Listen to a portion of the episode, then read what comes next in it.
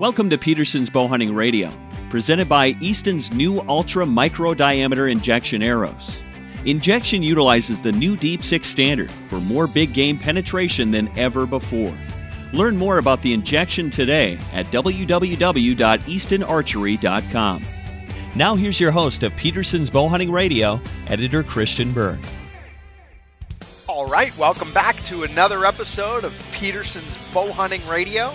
We are the voice of bow hunting, and we're always glad that you take some of your time to be with us, celebrate the sport, and hear about some of the really cool things that are happening out there in the bow hunting world. And we've got one of the coolest developments of 2014 to highlight for you today. I've got a guest uh, from the world of outdoor television, Mr. Jeff Thomason. Jeff is the host of Predator Pursuit TV on uh, Sportsman Channel. And Jeff, welcome to the show. Well, thanks for having me. Good morning. Good morning we have invited you to be with us today because you just recently made a, a pretty significant accomplishment in the the world of bow hunting slash bow fishing. You have uh, gone out and taken a new world record mako shark by bow.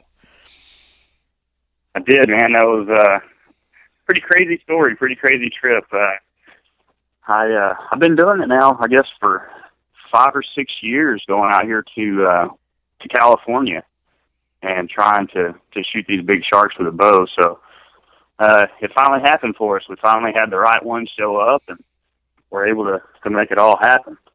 Well, how does one sort of get into the whole bow fishing for shark thing in the first place? I mean, uh, I'm sure that just about everybody who listens to this podcast is an avid bow hunter, and I'm also going to guess, myself included, most of us have never and may never chase sharks with the bow. How much opportunity is really out there for that? Is it legal in a, in a lot of states or all states? It, it, it is legal in a few states. I don't know exactly which ones offer it and which ones don't, but California, you know, it's it's definitely legal there, so that's where we go and do it. And uh, I guess I got started. I, I'm just one of those guys that likes to do a lot of things, you know, the different kind of things in the hunting. Um, I'm not one of the guys that likes to go sit in a tree for for two weeks and, and chase a whitetail. You know, I like to get out there and you know call coyotes and bowfish and chase alligators. You know, do do some of the different things. And this one fit right in there with it. So, uh, I guess about five or six years ago, a good friend of mine, Corey Knowlton. A lot of people know him from. He is one of the co-hosts with Jim Shockey on Uncharted, one of his new shows, and uh, been good friends with Corey for a long time. And just sitting around the house one day, and I get a phone call from Corey, and he says, "Hey, man, uh, we're out here in California doing some bow fishing for sharks, and uh, just wondering if you'd like to come out and do it." And I said, "Heck yeah, man! You know, sign me up." I think it was two days later I was on a plane headed to California, and uh, just got to talking to him. And this guy, his name is uh, Matt Potter. We all know him as Mako Matt. This guy, he knows more about sharks than anybody. I think he uh, he's just one of those guys. He's really good to get along with. He's fun, and they had an idea one day. You know, we can we can really get these sharks up close to the boat why don't we try to shoot one with a bow? And uh, that started this whole thing. And you know, it really was it was a big learning experience for everybody because really nobody had ever tried tried to do it, so they didn't really know what kind of equipment to use, how it was going to go. You know, everything was all brand new to everybody. So it was really cool. It's kind of revolutionary, I guess you could say. Um, so the learning process began, and you know, every year we kept going back out there and trying new things and and seeing what worked and what didn't. And uh, I think now we've we've got a pretty good idea, uh, not only on the equipment, but but Matt he he's got these sharks, he's got them dialed in, and uh, you'd really be surprised how many sharks there are out there. Um, you know, I see on the internet and all these stories about you know how the sharks are on decline and there's not very many. There has been very few times that I've been out there and not seen a shark. And normally when we go out, it's it's multiple sharks. Mm. So we so, got them, you know, got them kind of figured out now. So where where are you going out of to to go after these sharks, and what what kind of a boat are you on? Are you on a a big boat, a small boat? How far out you go? All that kind of stuff. Well, Matt, he is based out of Huntington Beach, California, and he's got a boat. I want to say it's a, it's a, I think it's 35 footer. It's it's a pretty good sized boat. It has a a cabin, you know, downstairs. It has a a couple of bunks in it and a small little kitchen. So it's not too small. It's not one of those that you know you're scared to go far out in. And uh, we normally, you know, to be honest with you, we've we've been in really close before to where you can see the land, no problem. Mm. And then we've been really far out before too. So it's all it's all kind of what Matt thinks, what he's feeling. He he is so in you know, he's you know how whitetail hunters are with checking the weather and checking the wind and you know all this stuff. He's the same way when it comes to sharks. He's checking the water temperatures, the currents, the tides. I mean, he is he is up to speed on this stuff. So he's he's pretty die hard about it. So I don't even I don't even pretend to know you know what we're doing or where we're going. I just I put it all in the in the Matt's hands and let him make the decision and and go with it. So tell me a little bit about mako sharks. I'm not a I'm not a shark expert. Okay, I so I don't know where the mako stands, you know, relative to all the other species. What's the average size of a mako shark, and then you know how does that compare to the size of this record animal that that you were able to take? Well, these mako sharks, I, I want to say they're the fastest shark. They are, you know, you look at these sharks and you can tell they're just built for speed. I mean, they've got they're shaped like a missile. I mean, they've got the big fins back on their tail that just help them, you know, get through the water quicker. Uh, they're really aggressive sharks.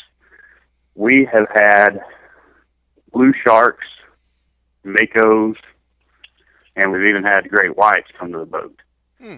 And whenever you're out there, you know, great whites are completely off limits. You can't you can't touch them.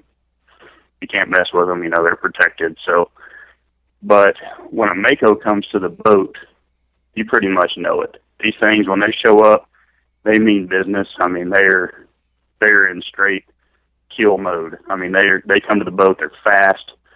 They're circling. They're they're looking to kill something.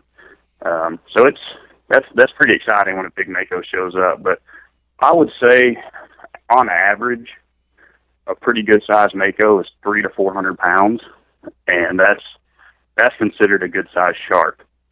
Um, you know, we've we've seen quite a few. We've we've taken quite a few that size before, and uh, like I said, that kind of goes back to back whenever we were really learning and, and trying to figure out how to do this stuff.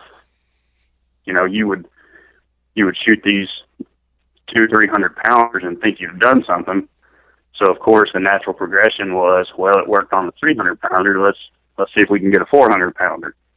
So, you know, it just slowly got bigger and bigger and bigger. And, uh, it's kind of a funny, funny story. I've got, uh, I've got what I call the California curse. Mean, it seemed like every time I went out there, I, you know, I would show up and it would be rough. You know, the waves were just huge and beat you to death. And it's one of those deals. Man, Jeff, you should have been here yesterday. It was glass. You know, there was nothing, no waves out here. It was perfectly calm. So, of course, being from Texas, you know, I get out there in that rough water and I'm going to be seasick. It's happened. It's happened on more than one occasion. So, uh, we did that, and it's just it seemed like everything was go would go wrong on these trips, and it it took quite a while to get everything to line up right and this trip turned out to be the good one. And Matt called it from the beginning. He said, "Look, Jeff, you're here. The water is warmer than it usually is." He said, "We've had big sharks almost every day. We've got a full moon.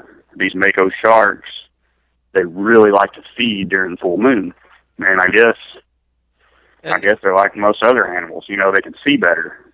Um, the sea lions and all that are out, and that's what they really feed on a lot. And so, when was this trip? Uh, this was in August. I think it was August 12th, I believe, when I shot the fish. Okay. So, so August 12th, uh, you guys, you know, get ready. You're heading out. You've got uh, a high expectations because, um, you know, this guide Matt is telling you that all the conditions look right. So, so walk us through that day. What, uh, how far out do you guys go, and then what do you do when you get to where you're going to fish? You start putting out a, a chum slick or something like that. We do. I, that day we were probably, I'd say, 40 to 50 miles out. Uh, that was the area that Matt said looked the best, had the best water temperatures and clarity and, and things. So that's where we headed. And when we get there, he likes to do what we call a power chum. And that's whenever we just, we pour the chum into the chum barrel. I mean, really, really sick, get it going. And he'll actually put the boat in gear and drive probably, I don't know, five miles an hour or so. And we're just chumming and chumming and chumming while he's driving. So we're, you know, we're laying out about two or three miles of chum mm. just to get started. And after after you get the power chum done, we'll kind of stop the boat, and then from then on, we're just drifting. So he has to know the currents and everything. So he knows that. We get to where we're at, we start drifting. And one of the really important things is seagulls. You know, you don't really think much about them, but these birds are a huge help for us because they come to the boat. You know, they'll they'll start picking up the little pieces of fish and and whatnot. And what they'll do is they'll land in the chum slick. So, and and sometimes you know there may be two or three hundred of these seagulls. And the good thing about it is when a shark does show up, they usually come down the chum slick. So you're just sitting there, everything's calm and quiet, and you can really watch the birds. And what'll happen is the birds furthest out from you will start to lift off. And then the birds closer will start lifting off. And it's like a progression as it gets closer and closer. So that's when it gets really exciting because you know something's coming. You know, you don't know what it is. It could be a could be a blue shark or something else, but that's when the excitement level starts to pick up. Everybody jumps up, you know, and starts running around the boat. People will climb up on the tower and start trying to see down. And uh, those birds lift off, and it's just it's it's such an adrenaline rush. So how many? And people... Sometimes, sometimes you'll see them finning. You know, they'll they'll have that dorsal fin come out of the water mm-hmm. and cut, start cutting through that chum slick, and man, that's that's what it's all about. So how how many people are out on this boat with you guys? Well, on this trip, I guess we had there were five of us. Um, myself, my normal cameraman, uh, Matt, who's the captain. We took a friend of mine named Max, who is also a mutual friend with Matt, and I took him. He was basically my my rod guy. He has done a ton of these offshore fishing trips, uh, shark tournaments, things like that. So he's really familiar with that big equipment and how to fight these big fish. And I'm not, you know, so I I told him, I said, look, man, I'll shoot the fish, but I want somebody that really knows what they're doing on the rod to handle that end of it. So that's what we brought Max for. And then we had another friend of his named Ann that she was pretty much there just to just to help out with filming and uh, just other things on the boat. So there, yeah, there were five of us total. So you're out there and uh, and you guys get the get the chum out and uh, you know, how long did it take till you started seeing sharks? And and you know, did you see a lot, or you know, was the well, first first one that you this, saw the big one? Yeah, this day is one of those. Like I said earlier, it's one of those that everything went right. We uh, we get done with the power slick. We stop the boat, and we've got a few seagulls that have landed. Probably, I'd say 300 yards from the boat. So we're sitting there and just getting the chum going and everything. And I kind of, I look out there and some of the birds start to lift off, and I was like, well, maybe they're coming to the boat just to get closer. And then the next set of birds lift off. Nah, surely not. You know, there's no way because we hadn't been sitting here 20 minutes. Mm. And uh, Matt, like I said before, he's a fun guy, likes to joke around and everything. And all of a sudden, he looks up and says, "It's a huge mako here," you know. So immediately, I think he's just messing with me. I was like, "Come on, man! You know, we hadn't been here 20 minutes." And he looks at me, and I can see it in his face. He's not joking. So it's it's complete chaos when something like that shows up because it's like everything. You had this plan in your head. You know, I'm going to do this. He's going to do that. Everybody's got their jobs. Well, Yeah, but it's that- never it's never that controlled in real No. life, right? no, everything goes completely out the window. So it's just complete chaos. Everybody's running around, running into each other, trying to do everything at once. And finally, this shark shows himself where I can see him. And it was one of those deals, it's almost surreal because it's such a big fish that you just think, no way this is happening. So big. He was out. He was 11 feet long, so he was so big he would just come out of the water, just swim on top, and cruise all around the boat. So what we like, what we usually do is when they get in close like that, like I said before, they're fired up, they're ready to, you know, to kill something, they're hungry.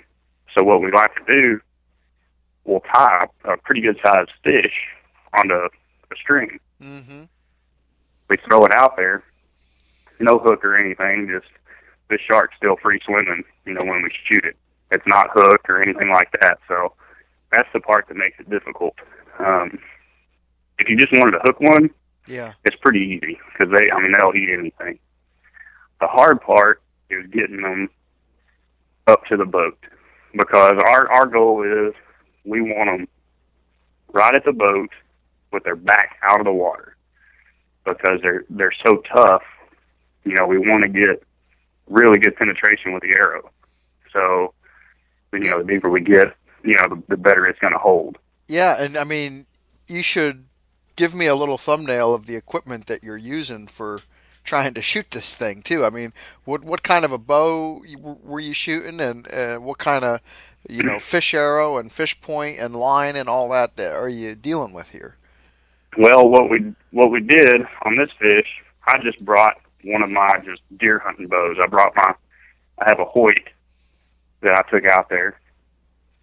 Uh, What We have you know a- what what model you brought? I, believe it's a Katera, Mm-hmm. if I'm not mistaken. So we brought it. You know, it's it's dialed up pretty heavy. It's right at 70 pounds. Okay. So it's got a lot of punch to it. It's just a regular AMS bow fishing arrow, as you see. Now, the important part is the grapple tip that we have. It's the, the interlock grapple. It's got the three prongs on it. Mm-hmm. And then we have about, oh, I'd say six or eight feet of steel leader. And I'm talking real heavy steel leader. And that's connected to just a shark fishing rig, you know, the big 10 rod and reels that you see that are just enormous rod and reels.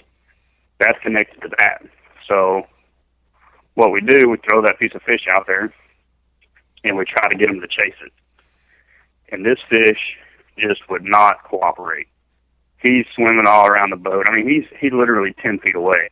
But you know, when I go out bow fishing for whatever carp or gar, you know, that's nothing. You can shoot them all day long like that. Mm-hmm. Well, with with these, you have to worry about penetration. You know, getting it in there really far. So our goal is to bring him right to the back of the boat. And sometimes it takes them a little while to get comfortable with the boat, and sometimes they never do. And we've had that happen before, where we've had some some sharks that were pretty big that just they were smart. They wouldn't come in. Well, this one, he was there for So man, you- I bet it was You basically fifteen minutes. you basically want to shoot this this shark at like a range of ten feet. Yeah, it's basically what Oh, you're it- saying. It's closer than that. It's more like three to five feet. Okay. And you, you know that sounds like, oh God, who couldn't make that shot? You know what? It is way harder than I ever thought, and I have missed. I hate to admit this, but I have missed two or three times that I can remember, and I actually missed this fish the first time he came by. So he comes by, we throw the fish out, we finally get him to chase. Well, he comes by. Well, you got to think these boats have a pretty big rail on the back. You know, it's it's not quite waist high, but it's close to it, and the boat's rocking, of course. You know, pretty big waves, so you got to deal with that. Mm-hmm. Well, he brings the fish by, and you have to wait until Matt says shoot. So you're you're dealing with the the string and the cable hanging off the back of the boat. The boat's rocking. You're in an odd angle because you have to get over that rail and shoot down. So it's like I said, it's it's literally almost straight down. So he swings by, and I shoot, and it goes right under him. Mm. And I don't know if I don't know if that's me doing it, you know, out of instinct, you know, from all the other bow fishing. You know how you always have to aim low, you yeah, know, right. aim low, aim low, aim low.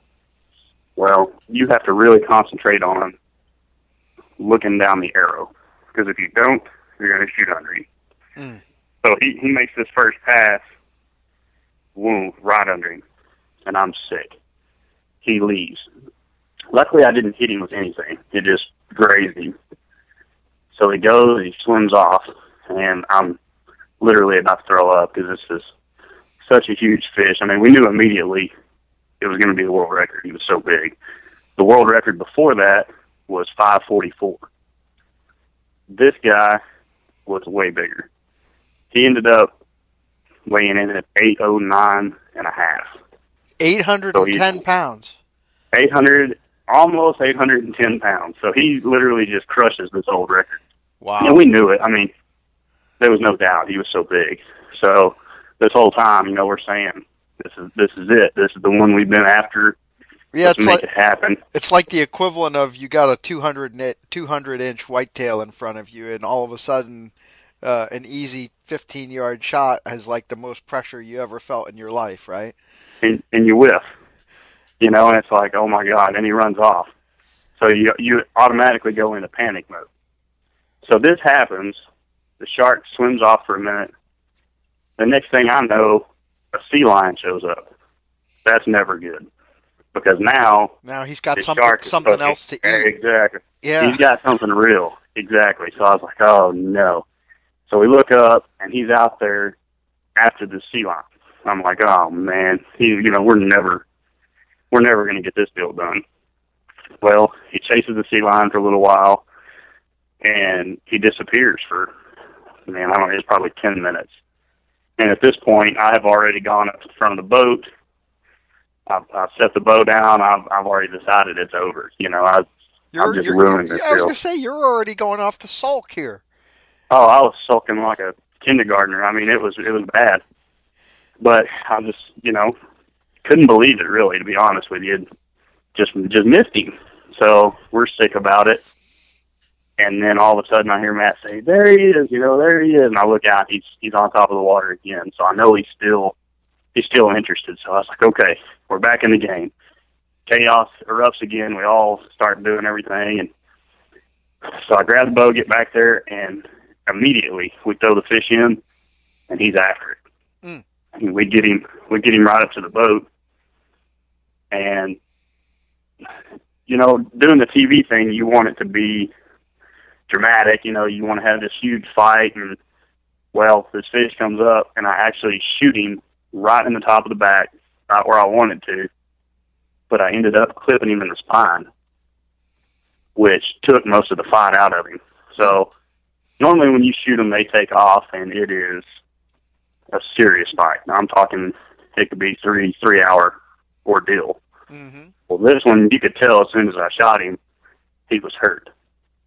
So he kind of he tries to swim off, and then the next thing I hear is Matt.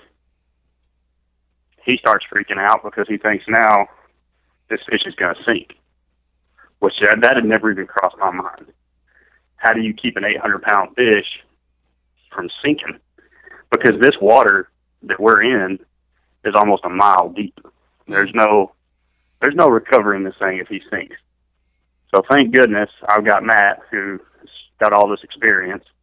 I've got Max on the rod who also realized it. He throws the rod in gear, takes off. Matt runs to the front of the boat, gets the boat in gear, and takes off. How does So how does we're um, planing. when you when you get that arrow into the shark? How does uh, so really there's nothing there's nothing attached to that line that's permanently attached to your bow. You're just putting that arrow that's attached That's to that rod onto your rest and shooting it. That's right. Yeah, nothing's attached to the bow, so I can't. I'm not sitting there holding the bow trying to fight this 800 pound fish because there's no way that would work. So as soon as I shoot the arrow, it's stuck in the fish and it's connected to the rod and reel, just like if if you had hooked him per se. Gotcha. But now there's a lot more factors that come into it. You know, normally when they hook a fish, they seldom lose it. You know, but whenever you're you're shooting them, you have a lot more to worry about. You're fighting them because you shot them in the back, and it's it's a lot harder fight. And then you're worried about that arrow pulling out. Oh yeah, I mean, you know, if you've ever done anyone who's listening who's done any fishing, I mean, the only sort of analogy that I can think of just for knowing how much harder it is to control a fish when he's not hooked in the mouth. You know, Exactly. when, when you hook a fish fish in the in the mouth, you're leading him.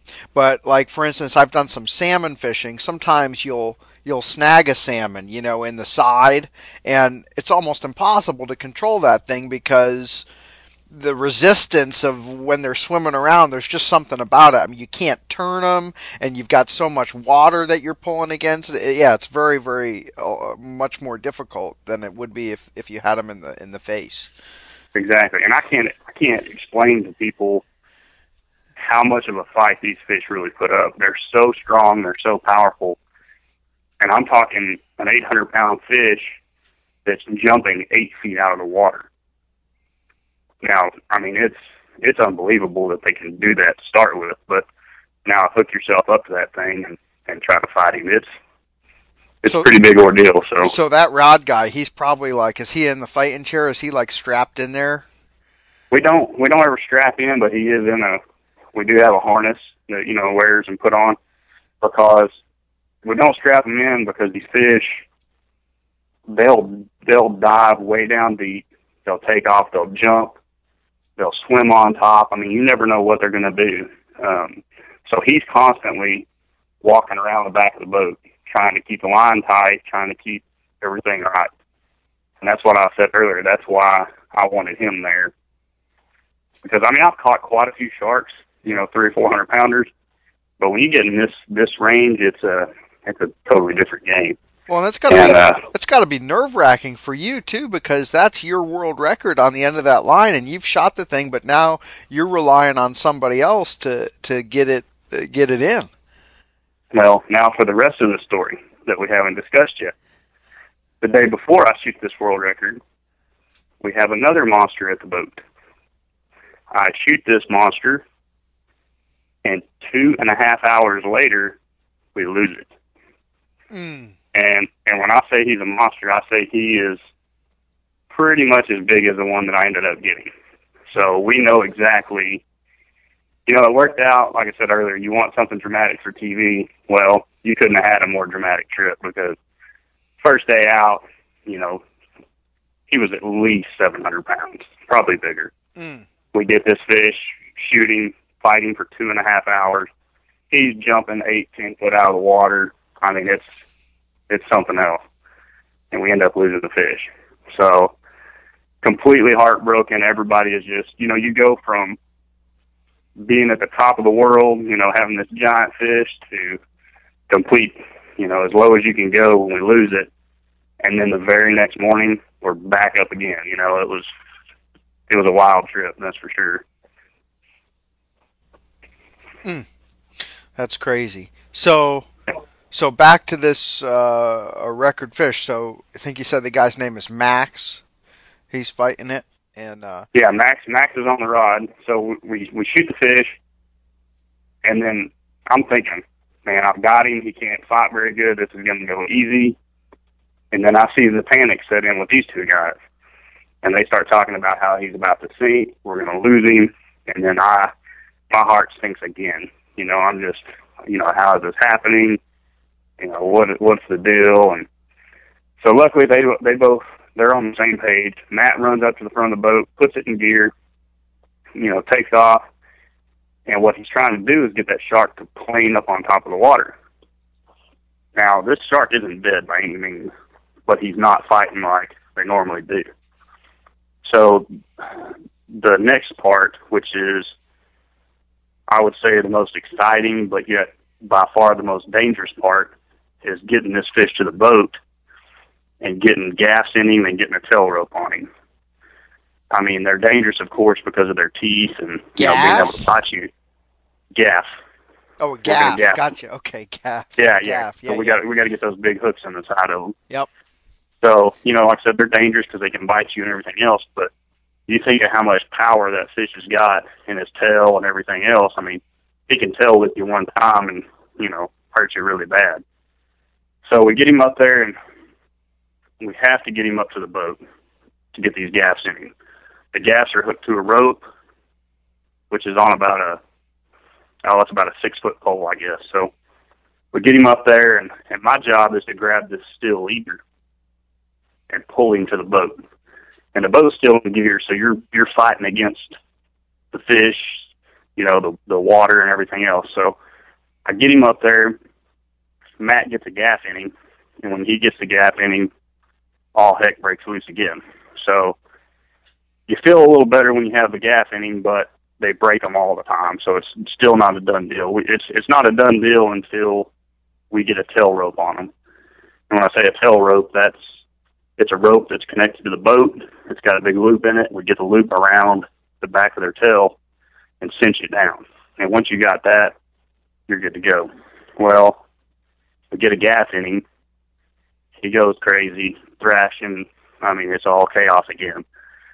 So finally, we work on him. We get a second gaff in him, and you know, like five minutes later after this, I mean, we're all soaking wet, just so tired because we've been pulling and trying to get this fish in. Mm-hmm. Finally, we get the tail rope on him, and and that's whenever you know we go crazy because we know we've we've done it. You know, we finally got this fish in the boat, and uh, you know, it's all finally came together for us. So how long is this whole process between the time that you shoot the the shark and you get the tail rope on the thing?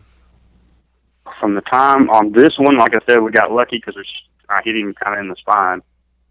Was probably 15, 20 minutes. Okay, so it happened pretty quickly. It happened pretty quick on this one. We got we got really lucky, to be honest with you. So it worked out really well. Everything went smooth. Nobody got hurt um, we got the tail rope on him and everything, and so at this point we're still, like I said, 50 miles from the coast. Mm-hmm. Well, we have to get this fish to a certified scale, you know, game weight and everything. Well, that's that's a two or three hour run without an 800 pound fish on the back of the boat. Yeah. So he he's got a swim step off the back of the boat, and that's what we usually put the sharks on to you know tie them up, and that way we can go a little faster. Mm-hmm. Well, there's four of us guys with a rope pulley system. It probably took us 30 minutes just to lift him two inches out of the water onto the swim step. That's how big and heavy that fish was. Mm. It's pretty unreal. How did you now when you get the tail rope and you got the gaffs in it and everything? It's still not like dead, right? Do you have to do something to finish it off, or? Yeah, usually we'll we'll take a knife and try to cut their spine, you know, and and kill them that way. So it's it's really a quick deal, and then that usually finishes them off. But it's like with with dangerous any kind of dangerous game, you still don't get anywhere near it for a long time. You know, just to make absolutely sure. You know what I mean? Mm-hmm. The ones that hurt you are the are the ones that are dead. You know, that's what everybody says. Especially you know Cape Buffalo, anything. You just you have to be super careful, and it's no different with these sharks. So you finally got it up there and and managed to get on your way back in. We did. We and what's what's funny is how quick word spreads because we're coming in and we've got this fish on the back of the boat. Well, as we're coming in, we're drawing a crowd. People start seeing this thing. So we have like a parade line of boats behind us. Well, in California, that's not always what you want.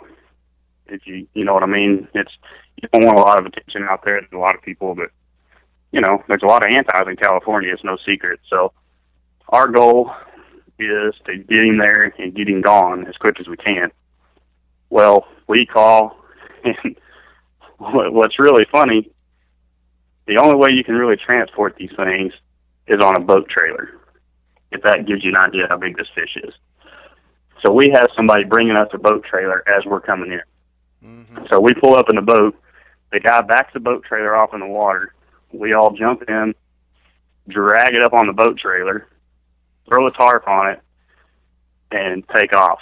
Well, the certified scale is not far from like Hollywood and all that area. So we're driving down the interstate with a boat trailer behind us with an 11 foot shark on it, and uh, you know, getting quite a bit of attention. So we had to put some tarps on it, but people could still tell what it was. Pretty wild, pretty wild deal. Everybody, as soon as we got to the boat dock, I mean, it was chaos. You know, people just coming from everywhere, coming to see it. You know, we were we were in a hurry. You know, we wanted to get to a certified scale as quick as we could. You know, just so they didn't lose any more weight because it had already been shoot four or five hours from the time I shot it till the time we were able to get back. Mm-hmm. You know, so he'd already lost quite a bit of weight, I'm sure. So our goal was to get it there as quick as we could, so he didn't lose too much weight. And so they hoist it up or whatever when you get it there. Yeah, yeah, we we did. They we take it to this place has a certified scale. Well, they also have forklifts there, which was a huge help. Like I said, 800 pounds of dead weight is pretty much impossible to move around. So they had a forklift there. We were able to get him up, take pictures, the whole deal, and then uh, we were able to put him on the scale, get him weighed, you know, do the whole thing. And after we got all that done, we decided that, you know, this is an 800 pound fish. Well, he's going to have 400 pounds probably of, of good meat. And there's no way I was going to bring 400 pounds of meat back home on the airplane with me. So Matt's got a pretty good program set up out there with a couple of the homeless shelters mm-hmm. in the mm-hmm. area. Mm-hmm. So we we took it and cleaned the shark up and had a bunch of big ice chests, big coolers, and uh, cut it up, put it in the in the coolers, and and went and donated the meat to them. And man, they were they were really happy to get it. So you guys, you butchered that shark right there. We butchered them right there. They're really cool because you know you're used to skinning deer and things. You know they have all these bones and rib cages and you know everything. Well, sharks, you know, they're just cartilage. Mm-hmm. I mean, it's pretty much just cutting giant chunks off of it, and it's it's all good meat. So, what about like taxidermy and that sort of stuff? Uh, this is a world record shark. You didn't want to like save any of it for your trophy room or anything? Man, I actually talked to my wife about it, and she said, "You've got to get that thing mounted. You know, it's a it's a world record." Golly, honey, you know, it's a, it's 11 feet long. I'm not sure where where we can put this thing. So as of right now, we've got the jaws, which are pretty incredible.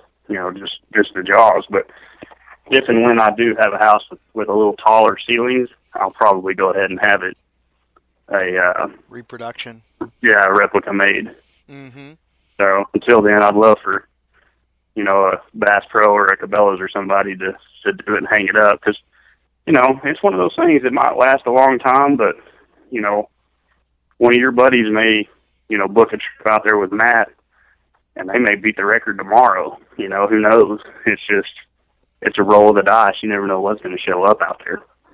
Yeah, so talk to me about the world record. How does that work? And this obviously, when we're talking about world record here, it's not a bow fishing world record, right? I mean, this is just world record. Yeah, this period. Is just, well, this is just straight straight bow fishing. They uh, there's been one or two others bigger that have been caught on a rod and reel. Oh, okay. So it is. So, so, they do. And who does this? The IGFA. they handle, as far as I understand, the rod and reel. On my end, where I had to get it certified and everything, was the Bow Fishing Association of America, the BAA. Oh, okay. So they they keep track of all these bow fishing records, and uh, you know, there's there's been quite a few shot with a bow, but just nothing of this size. You know what I mean? It's just Mhm. Just a different different fish. Um, but like I said, Matt, as a matter of fact, last year they caught one on a rod and reel that crushed the world record on a rod and reel. But there was some sort of a a technicality, I guess you could say, that uh, the rod they were using wasn't certified or something, so they couldn't actually put in the books. But I think it weighed thirteen hundred and twenty three pounds, something like that, and that's just unheard of. I mean, it was that was one of those things that they were on Fox News, and I mean they donated it to to science, you know, because they had never seen one that big before. So they were studying it, and so Matt, like I said, he he knows what he's doing, and this guy he he eats and sleeps big sharks. Hmm. That's awesome. So that was kind of a completion of a of a, a multi-year quest. Does this mean that you're done with going after sharks and you're moving on to something else? I don't think I could ever be done with it. It's it's like I said, it's it gets into your blood. I mean, it's one of those fun trips we go on every year. We have a good time, but it's just the unknown, I guess.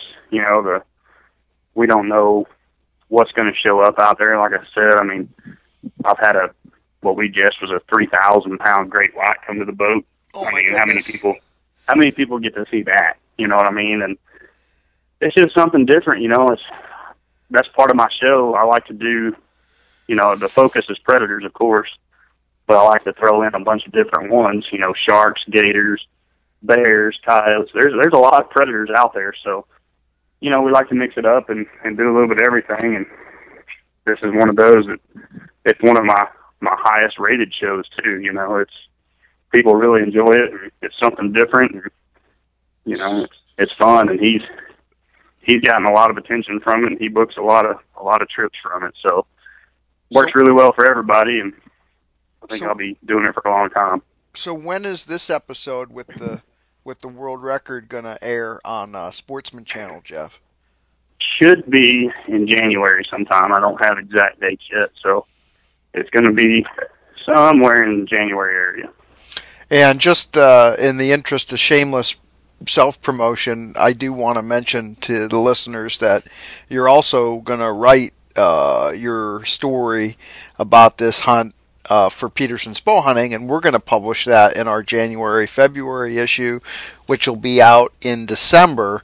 So that'll be a few weeks to a month or so before the the show airs on television, you'll be able to read all about it and see a bunch of photos in the magazine here as well. Yeah, that that'll be a huge thing because I can sit here and talk about it all day long, you know, and these guys can listen, but until they actually see the pictures and and and see see the size of this thing, you know, that's when they're really gonna be surprised. Yeah, for sure. Jeff, where are you out of? Where's home for you?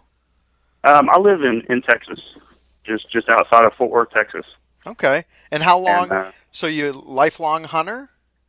I am, yeah. I've, I grew up hunting. I've done it for a long time. Bow hunting, gun hunting. I mean, I, I try to do it all. Bow fishing. It's just one of those things. I'm sure, like everybody you talk to, that's just that's all I think about. You know, hunting Yep. every day. And so the show, Predator Pursuit TV, that's it's not strictly bow hunting, right? You do all kinds Oh, of no. hunts. Oh yeah, we do. Like I said before, it's it's every every kind of predator I can chase, and whether it's rifle, shotgun, bow, crossbow, you know, like I said, we try to keep it fresh and and and chase different different critters by by different methods, and and just show people the different opportunities out there for predator hunting. And we go all over. I mean, we've been to Africa, Australia, Canada, just all over the U.S. and day hunting, night hunting. So So try what, to do a little bit of it all. where does this uh, where does this mako shark rank in your in your career of, of predator hunting? that's a tough. That's a tough one, I guess. It's it's hard not to say it's at the top just since it's a world record, but if it's one of those deals that if you if you enjoy fishing at all or bow fishing at all, you really need to go out there and, and just do it at least once, just to experience it because it is it's something else. It's it's really really hard for me to sit here and put into words how much fun and how cool it is. Yeah, is it? Um, do you have any idea what the cost for somebody who's interested in doing that? It's probably. I mean, I think about you know, you think about like an outfitted whitetail hunt at a prime area, you'd easily drop five grand, you know, for a whitetail hunt. I would imagine a, a day or two with some friends to charter a boat like that is probably a reasonable or comparable, you know, cost. Do you, do you even know? Yeah, yeah. I want to say it's around two thousand a day, and that is, you know, you could take three or four guys if you wanted to, but it's really set up good for two people. Mm-hmm just like I said, you know, one if one person really wants to shoot it and then one person wants to fight it, you know, that works really well. Um, and you can split the cost, of course. Um, I would recommend doing two days at least. Mm-hmm. You know, if it's it's hunting, you know, you may may not see a big one, or you may have some some bad weather, you know, things like that. You just you never know. So you don't want to go all the way out there just for one day and you know hope hope it happens because like I said, it's pretty rare not to see sharks, but you know it happens. But I'm pretty pretty uh, confident that if you go for two days, you're going to get something. So whether it's and it's not only bow fishing. I mean, majority of his clients just want to catch it on a rod and reel. But I think your your crew that you have listening here, of course, you know we're all bow hunters, and so I'm sure somebody's going to want to shoot it. You know, you may have to do some rock paper scissors to see who gets to shoot it, but if you do it two days, hopefully both of you get a chance to shoot. Mm-hmm. Absolutely. So, but but that covers everything. You know, that covers the boat, the fuel, the chum. The chum is really the expensive part. Um, he has to buy a lot of chum, and it's really expensive. So that's the most of the expense. Um, but in the long run, it's worth it. Mm. So what is uh, what is it about the Predators? How did you end up, you know, focusing on that for your show as opposed to, uh, I guess, what we'd say is the more traditional uh, bow hunting targets? You know, it just kind of happened. I guess I, ever since I was in high school, I've enjoyed it, and we started doing down here in Texas. They have a lot of contests to see. You know, like it's a 24 hour contest, so you know, you start on a Saturday at noon and you have to be back to the place at Sunday at noon. And it's basically whoever shoots the most of, you know, whatever wins. So we started doing that in high school and it kind of got me hooked. We did pretty good. And then when I got out of high school, I kept going and started. I just decided one day, man, I need to, I need to take a camera because people don't believe me you know, some of the stuff that's happening, you know, and so we started toting a camera with us and that got addicting. So then we decided we were going to start a DVD series. And this was back in like 2001. Put out a bunch of DVDs and then just a natural progression, you know, just ended up getting a lot of sponsors and, you know, working really hard at it and the natural progression was just to go into into a TV show. And That's what happened. So here I am, still still doing TV. And how how many years have you have you been doing the television program? Uh, I've had I've had a show for for five years now. I think this will be I'm filming six right now. Cool. Well, I tell you what, it's uh, it's definitely something unique and uh, it's definitely uh, an experience that you know like i said most of us are never going to have. Certainly taking a world record is an experience that uh, few of us will experience in, in a lifetime and and uh, you know the odds of somebody going out and, and, and, taking a world record whitetail or elk or something like that are probably you know one in many many millions. So uh, you've got an accomplishment under your belt that uh, is certainly uh, you know very very special. I, I, congratulate you on it. And um, I wish you, you know, continued success and all the best with your show and your hunts. And uh, I was actually just looking online, people who want to connect with you or learn more about the show or what you're up to. it Looks like they can just go to predatorpursuit.com and, and find you there. Yeah. Predator Pursuit, which uh, it's it's gotten gotten pretty popular over there. So I try to keep everybody updated with with what hunts I'm going on. You know how how they turn out. You know, and it, it works out really well. Well, that's great. It's Jeff Thomason from Predator Pursuit TV.